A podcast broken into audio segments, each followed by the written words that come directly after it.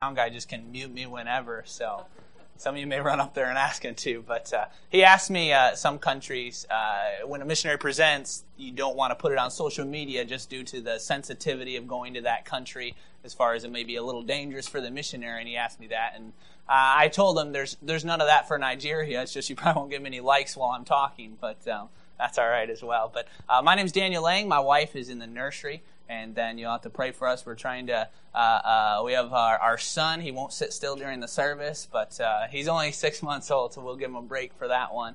Um, but they're back there, and she does all the hard work. I just get up here and gab. So, um, you know, when he said we were related to Dave and Karen, and uh, I was thinking, man, would that be a good thing if they know that, or a bad thing? So I guess, I guess you can decide that. But um, Oh, okay, okay. There, if it was the other way around, it might not have been so good. I guess that's good to know for sure. That is uh, uh, definitely good to know. But uh, if you'll take your Bibles and go to Psalms uh, 57. Before I do that, I'm just going to give a little bit of my testimony. I know we, we have about a four and a half minute video, and I thought about showing it twice. But for one, I've seen that video about a 100,000 times, and I'm tired of it and you'd probably get tired of it after once. So we'll just show that in the uh, uh, show that in the morning service. Now, what I'm going to do? Uh, what what time are we done, Pastor? I'm sorry. Forty-five. All right, one forty-five. He says. So no, I'm joking.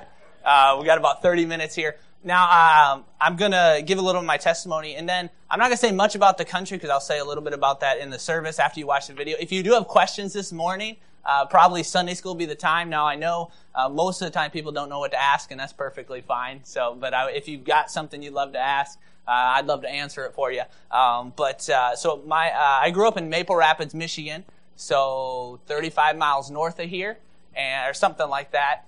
And I would say minutes, but it just depends if I'm driving or my wife's driving, how far away it is. And uh, but my dad pastors at Hope Bible Baptist Church. Uh, we just celebrated in October his 30th year pastoring there.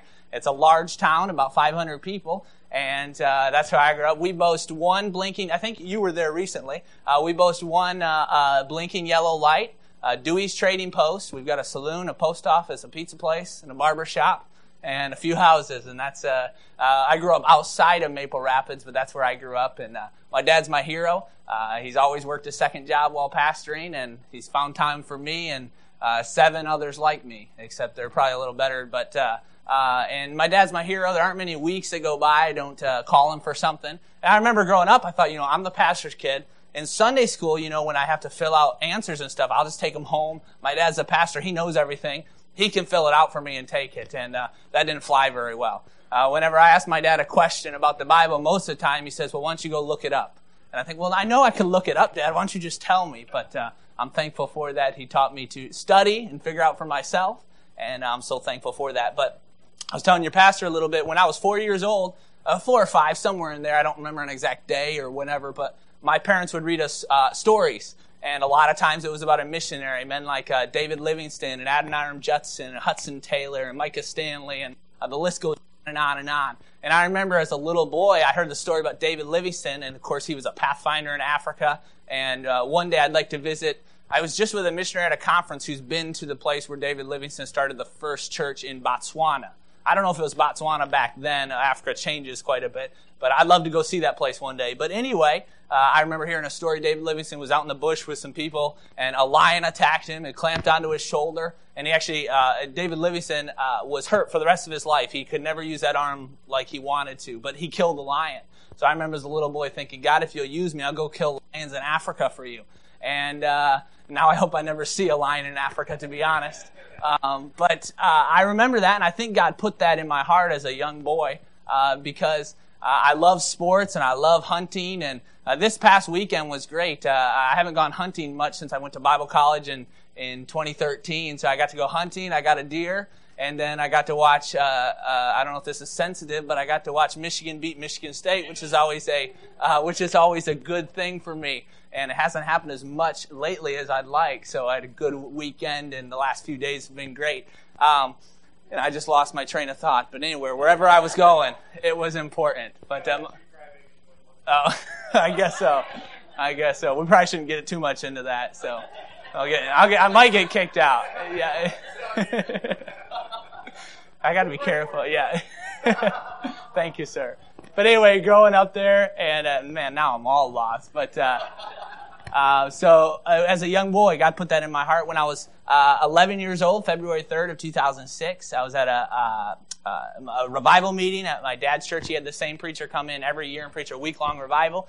And I was sitting in the front row, and I had said a prayer as a four year old, but I didn't remember much. And sometime when I was 8, 9, 10, somewhere in there, I don't remember exactly when it started, but I started understanding what I was hearing preached, and I realized that I was on my way to hell and I started realizing, you know, that I was a sinner and those things that I had heard my whole life, but they were just starting, at least for me, to register. And I remember thinking, well, I know I'm lost on my way to hell, but my family thinks I'm saved and I'm the pastor's kid, so if if I uh, if I get saved, I'll embarrass my dad. Of course, now I know how false that thinking was, but I struggled with that for, and again, I don't know how long. It was about a year or two. I forget when it first started. But I'd go to sleep, not every night, but some nights, and I started understanding things like the rapture and things like that. And I thought, man, if Jesus comes back tonight, my family's going to be gone, and I'm going to be laying here by myself in the morning.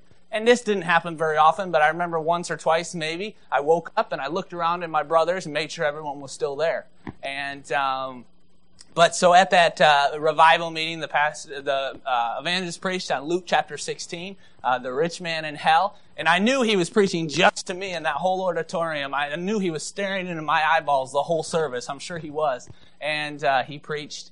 And when the invitation time came, which he preached forever, but I was sitting there knowing the whole time I needed to get saved. And when the invitation came, I ran to the altar, and uh, my junior church teacher came over and asked me what was wrong. I was crying, and he took me to the back. My dad's auditorium is long, and uh, right as you come into the doors on the left, there's a nursery, and that was the nursery back then. Even it's been remodeled since, but and for some reason he took me uh, by the baby changing station, so I got saved by the baby changing station in Maple Rapids, Michigan, and they've remodeled, so it's a different baby changing station now. But uh, of course, that day changed my life, and I remember even at that age. I mean, I grew up in a pastor's home. I don't think I'd done anything terribly wrong, but I knew that the first sin I ever had done was bad enough to send me to a devil's hell. And I realized that and got saved. About a year, uh, yeah, a little over a year after that at a youth conference, I was called to preach. I was a seventh grader, and my two brothers were sitting on either side of me, and they were older, and in my mind, they were, uh, they were better at sports. They were more mature, and I remember knowing God wanted me to preach, and I thought, God, you can use my brothers. I mean, they're awesome, but you can't use me. And I argued with myself, and uh, myself didn't answer back, so I wasn't uh, too crazy. But uh, uh, and I remember thinking that God couldn't use me, but uh, I just said yes. I said, God, you're God. I know that. I've learned about you, and I know you're God. So if you think you can use me, I guess you can do whatever you want with what I have. And so I said yes. And about a year after that, when I was 13, at a missions conference at my dad's church, uh, the preacher preached. I don't remember much about what he preached, but I remember knowing, and uh, some people surrender to the will of God. Uh, I suppose you could call it that, but a surrender would depict a struggle, and I never really struggled with being a missionary. I was hoping God would let me, and so, but it was that uh, that night, a Saturday night. I don't remember the exact date. It was either end of February, early March. Um, I felt God would allow me to serve him on a foreign field one day, and I've never really wanted to do anything else. Uh, mostly because I knew the NBA was out. I learned that pretty early. Um, but uh, I love sports, and I still love to play them. Um, but uh, and so I knew I wanted to be a missionary. And long story, but uh, I when I was a freshman in Bible college, God called me to a different African country than we're going to. And again, I'll maybe mention that a little bit more. But God closed that door, opened another door. So we're going to Nigeria, West Africa, to work with Brother Mark Holmes. He's been there. Uh, it's a little over 15 years now. Um, uh, you'll see in the video some of the things he's been able to do, and uh, essentially we're going to go learn from him and go from there wherever God takes us. I don't know. I, I think that'll be in Nigeria still to go start a work and uh, start uh, a Bible Institute. And uh, I believe a Nigerian can reach a Nigerian better than I can reach a Nigerian. And our goal is to go and train nationals. Yes, go soul winning. Yes, win souls, of course. But uh, as in, it's happened in many third world countries. Missionaries can be there, and then one day they can't be there anymore. Uh, the governments change, and I want it to be the day I can't be there anymore. I want there to be churches pastored by nationals because the nationals are never going to have to leave. And uh, the nationals can actually go places I could never dream of going and break barriers that I can never dream of breaking down. And uh, so our goal is to reach the nationals and train them. Brother Holmes has a Bible Institute and a Bible college. I don't know, God would have to I don't know if God wants me to do a Bible college exactly, but we'll for sure have some training and train those nationals. And I'll, I'll say a little bit more about that. One stat I'd like to give is uh, the Nigeria is 200 million people, and it's the seventh largest country in the world. Which, if you didn't know that, that's okay. I, I learned that about a year ago, and um, which most time you don't think of a country in Africa as being in the top 10 in population in the entire world, but it's a huge country. They're growing. And the video it says it's 196 million, and that was just put together in January, and it's our uh, it's it's growing rapidly. And it's a country. It's about I think 50,000 square miles larger than Texas. So it's that's the one I relate it to when people ask how big. It's similar to Texas, a little bigger, with 200 million people crammed into it. And uh, there are about 150 gospel preaching churches that I know of. There's probably more. Most of those pastored by nationals, and uh, which I'm so thankful for every one of them. I really am. The gospel is being preached in Nigeria already for sure. Um, but if you had one church for every 100,000 people, you need 2,000 churches just to reach everybody, which obviously you need more than one church for 100,000 people. So we're excited to, for one, go start some churches, but train nationals to start churches themselves and uh, send missionaries out of their own church, and we're excited about uh, going and doing that. But if you'll take, I guess if you took your Bible there, I better get mine there. Psalms 57. This is a, a, kind of a lesson God gave me. Actually, I was we were in Nigeria for our survey trip in September. We were there. We were actually in the country for 18 weeks, and I wouldn't advise flying with a four month old for 28 hours. So uh, just if anyone was planning on doing that, I wouldn't advise it. But you know, God gave us traveling mercies, and I probably bugged my wife more than Ezekiel did. But uh, uh, we were there for about 18 days in the country, and uh, the video you'll see later is a lot of Brother Holmes pictures because I hadn't been there yet, and uh, we we're trying to update it right now. We we're, we're almost there, but it's still the older video. And many of the faces you'll see, I actually got to meet personally. There's many pastors on there. Bible college students, and it's hard for me to explain the feeling of going to the place that I know God wants me, but I had never seen it before. And uh, God did a work in our lives for sure while we were there. But uh, we'll read. I was going to read the whole chapter, but we're just going to read a couple of the first two verses and then kind of go down from there. Um, and we'll see uh, what time we have for that. But uh, uh, the Bible says in Psalms 57 1, Be merciful unto me, O God, be merciful unto me for my soul trusteth in thee, yea, in the shadow of thy wings I will make my refuge until these calamities be overpast. I will cry unto God most high, unto God that performeth all things for me. He shall send for send he shall send from heaven and save me from the reproach of him that would swallow me up, Selah.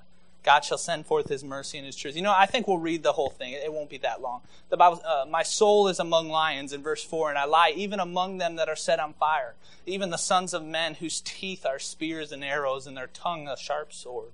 Be thou exalted, O God, above the heavens. Let thy glory be above all the earth. They have prepared a net for thy steps. My soul is bowed down. They have digged a pit before me, into the midst whereof they are fallen themselves. Selah. My heart is fixed, O God, my heart is fixed. I will sing and give praise. Oh, wake up, my glory. Awake, psaltery and harp, and I myself will awake early. I will praise thee, O Lord, among the people. I will sing unto thee among the nations, for thy mercy is great unto the heavens, and thy truth under the clouds. Be thou exalted, O God, above the heavens. Let thy glory be above all the earth. Let's pray. Dear Heavenly Father, thank you for who you are. Thank you for allowing us to be here. I know most of us probably drove in ourselves. Thank you for the transportation you provided, or if somebody gave us a ride, whatever it may be. And thank you for the nice, warm building and the facilities here. And for the people, Father. I know you're most interested in the people here this morning. And thank you so much for that. And I ask that you only allow me to say what you want said, and don't let me say anything you don't want said, Father. And it's your Son, Jesus' name, I pray. Amen. I'd like to talk just for the next few minutes. Uh, David's one of my favorite. We call him characters. Sometimes we don't I know we know, but sometimes we don't link the fact that the Bible's a history book. And it's way more than that, but it is a history book, and we call them Bible characters, which they are. But I love David, and uh, uh, I love reading about him, love studying. I love finding great men, and, and then finding what made them great. Of course, in the Bible for sure, and you can do that. But even in the sports world, in the business world, and uh, in, in different areas, I'm reading a book forget who wrote it right now, but it's talking about seven great men from the past. And uh, Dietrich Bonhoeffer, I think his name was. He was a, uh, in Germany. I'm just started his story, so I, I, don't know all the facts yet. But I'm reading about actually David Livingstone's in that book and some different ones. But I love finding what made people great.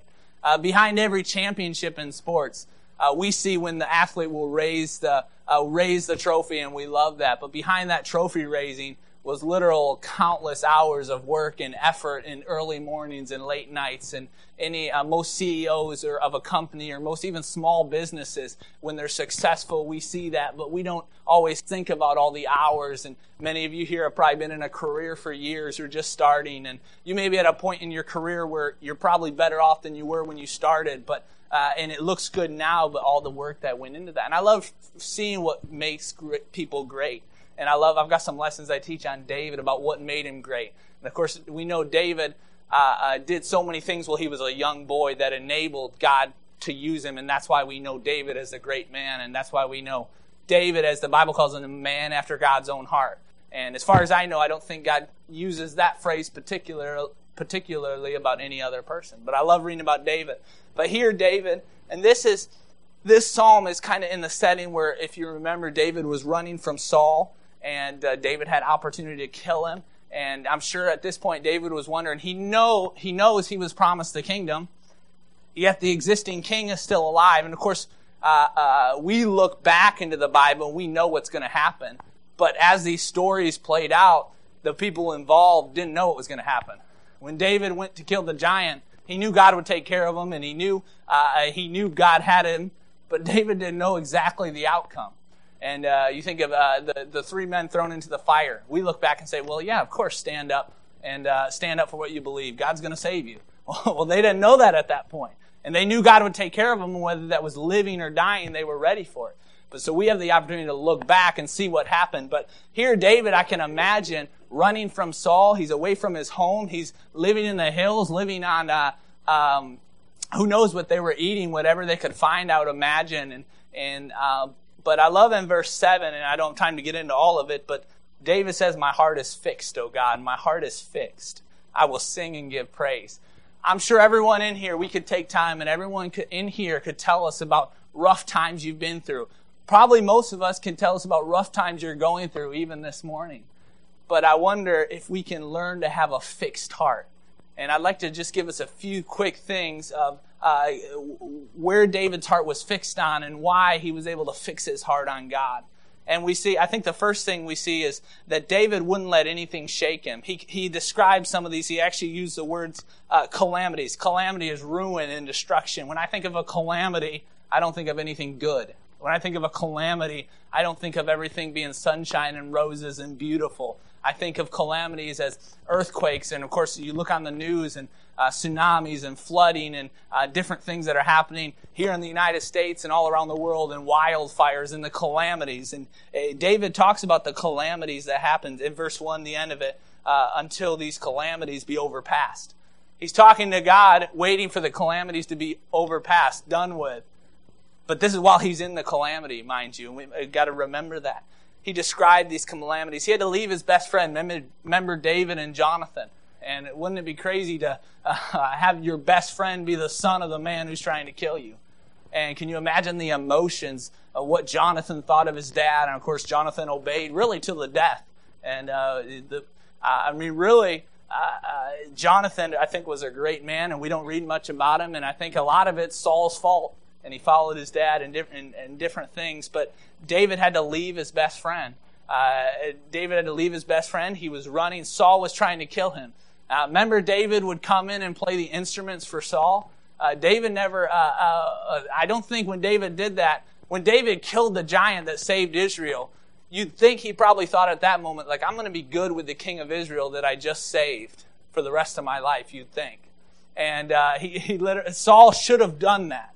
If Saul had been right with God at that point, I'm sure Saul would have been the giant slayer.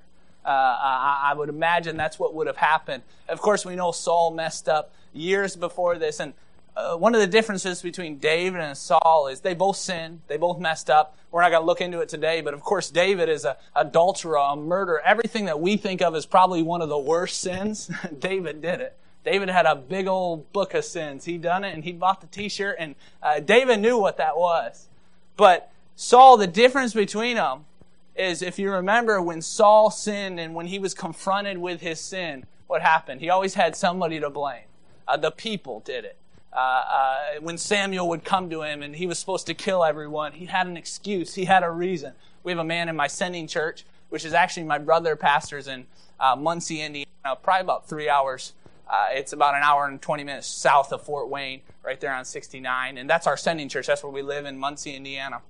And there's a man in that church, Tom's his name, and he always has a saying. Uh, he says, Every Christian, everybody walks around with a pocket full of justification.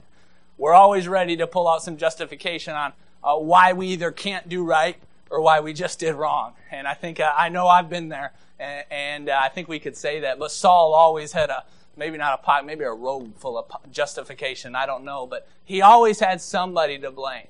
He always had a reason why he messed up. But if you remember when David was confronted, confronted by the prophet, and the prophet told him the story. And then what he say? He said, "Thou art the man, David." And of course, in Psalms 51, we see David's reaction, and we see how he realized. He said, "My sin is ever before me." And he didn't say, "Well, she shouldn't have been where she was at, and I saw her." And he didn't say, "Well, you're uh, uh the man that was killed. I, he shouldn't have come back." David said, "It was me. I sinned. My sin is ever before me." And of course, we see how greatly God used David for that. But the calamities he described, Saul was trying to kill him. But I'd like to see the, confidence that he declares. He'd seen God work before. And by the way, hold on to those past experiences. I could tell you, uh, growing up, I was, I, I, I, I use the phrase, uh, uh, uh, my, my parents really proved God to us. Uh, can I tell you, as a young boy, I probably didn't go to church because I wanted to go to church. I went to church, got scared of mom. And I'd rather be spanked by dad because dad could aim. Mom couldn't aim. She just hit you wherever. And, um, but as I grew older, my parents not only made us do things, and I'm so glad I was made to go to church. And I remember, I think, two times I was able to fake it and stay home and watch football. But you know, both times I was miserable. I think God did that on purpose. I remember two times. Most of the time, you couldn't fake mom out and get in the car. You got pneumonia. Get no, I'm joking, but uh, um, but there was times growing up where I only did right because my parents made me.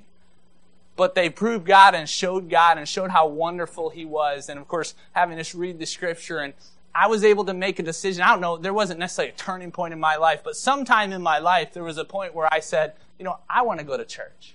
I want to serve God because I want to serve God. I want to serve God because He's the best. There's nothing else. And I'm not going to serve God because my parents made me. And I'm not, I, there's nobody now making me come to church. There's nobody making me go to Nigeria. I, in fact, most people say you're crazy. And um, I've made a decision a long time ago that I want this for me. And I'm thankful for the, the confidence that I can c- declare because of the situations we went through. I can tell you times where uh, dad was sick and couldn't work very much, and there wasn't a lot of money coming in, and uh, not me, but my brothers ate a lot, so they were hard to take care of. And um, but where God just showed up. I can tell you people coming in the driveway with a truckload of groceries. My favorite one was a guy, he went bear hunting. And this wasn't necessarily to provide a need, but it's just my favorite because he went bear hunting and he had a trailer full of little Debbie's that he'd go bait the bears with, and he'd always stop by and we'd get to fill a trash bag of little Debbie's. And uh, we always ate healthy most of the time, but I hate vegetables. And uh, you text me to see if I had any allergies. And normally what I tell pastors is I'm allergic to vegetables. I just don't have a good reason for it. Um, which going to Nigeria is not the place to be allergic to vegetables. They have a lot of them, so I'm going to have to suck it up, as my wife says, but uh, get used to that.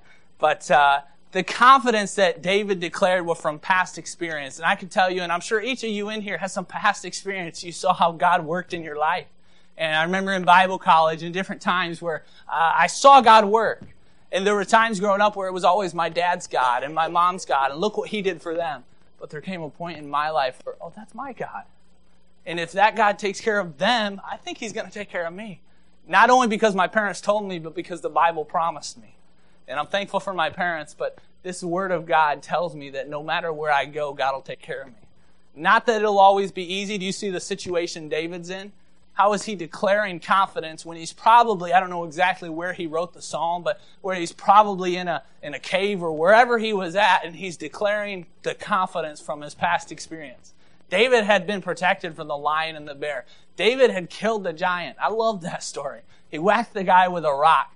I was at uh, another couple in, in, in my uh, brother's church, an older couple we went and visited when we were home last, and a friend of theirs had gone over to uh, uh Jerusalem area and gone over to taking one of those trips to the Holy Lands, and I'd love to do that one day. But he brought back a rock from uh, the uh, what is it, Kidron, where David uh, killed the giant, where David got the rock from. I think it's probably the rock that killed Goliath, but I don't have any way to prove that. But anyway, they showed it to me, and I thought that was awesome. But uh, this little guy, and I've always loved the underdog story, but this little guy whacks this huge guy who, that guy's job, Goliath's job his whole life was to kill people. He was the ultimate hitman. I mean, uh, Goliath was, that was his job. That's why he, that's his family. That's his heritage. And yet this little shepherd boy whacked him with a rock and then cut his head off with his own sword. That's so awesome. And I love the Bible. And uh, if you notice, some of the movies they make, they don't want to tell you, but some of the stuff is stuff they know from the Bible, and they would never tell you that. But um, that's just so awesome. I don't know why I started talking about that. But the confidence he declares, he'd seen God work, he'd watched God provide. So, first, he would not let anything shake him. Secondly, he would not let anything stop him, the people who hated him. There were people here who were after David, and there were people who hated him. Later down the line, we see uh, uh, the ladies shouting that, uh, what is it, David had killed his, uh, Saul had killed his thousands, David had killed his ten thousands. David didn't have a lot of cheerleaders right now. This wasn't at that point. But he still wouldn't let anything stop him. There were people who hated him, and so many people used the opposition as an excuse to quit serving God. They use the as if you were serving God for somebody. And by the way, don't you dare serve God because of somebody. You serve God because of the only body, the only person that really that's God of heaven. And I love making my parents happy. My parents are happy that I'm in the, uh, or trying to be in the center of God's will. But I won't be in the center of God's will for my mom and dad, no matter how much I love them. I do it because God told me to. And uh, that's where I know God would want me. But the people who hated him, David really had a good excuse to quit and go back and be a shepherd. To say, God, find another king of Israel because I thought the king I was going to be in a palace and be rich. This isn't that. But David made a decision. He would not let anything stop it. The people who hated, I'm sure David didn't even understand the hate. Have you ever had somebody mad at you? And I'm sure your pastor can probably attest to this, but somebody mad at you and you have no clue why. Why would you hate me? What did I do wrong?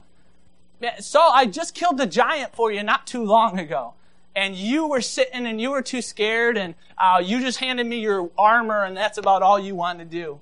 And so many, I, I played for you, Saul. I can imagine these thoughts, and I'm not trying to add to the Bible this morning by any means, but I'm sure David had some of these thoughts. David was just a person. He was a great man, but David was a human being. And David didn't understand the hate. I'm sure he wondered why the people hated him. But he wouldn't let anything stop him. The people who hated him, the purpose that held him. And I love this part. David knew he had a purpose. David knew he was going to be the king. I'm sure he wondered at times, all right, God, are, are, you playing a trick on me? You said, this is not the kingdom that I imagined. But he knew he'd be the next king. And I love, he knew he couldn't hurt God's, he couldn't hurt God's anointed. After all this, you know, David had opportunity to kill Saul.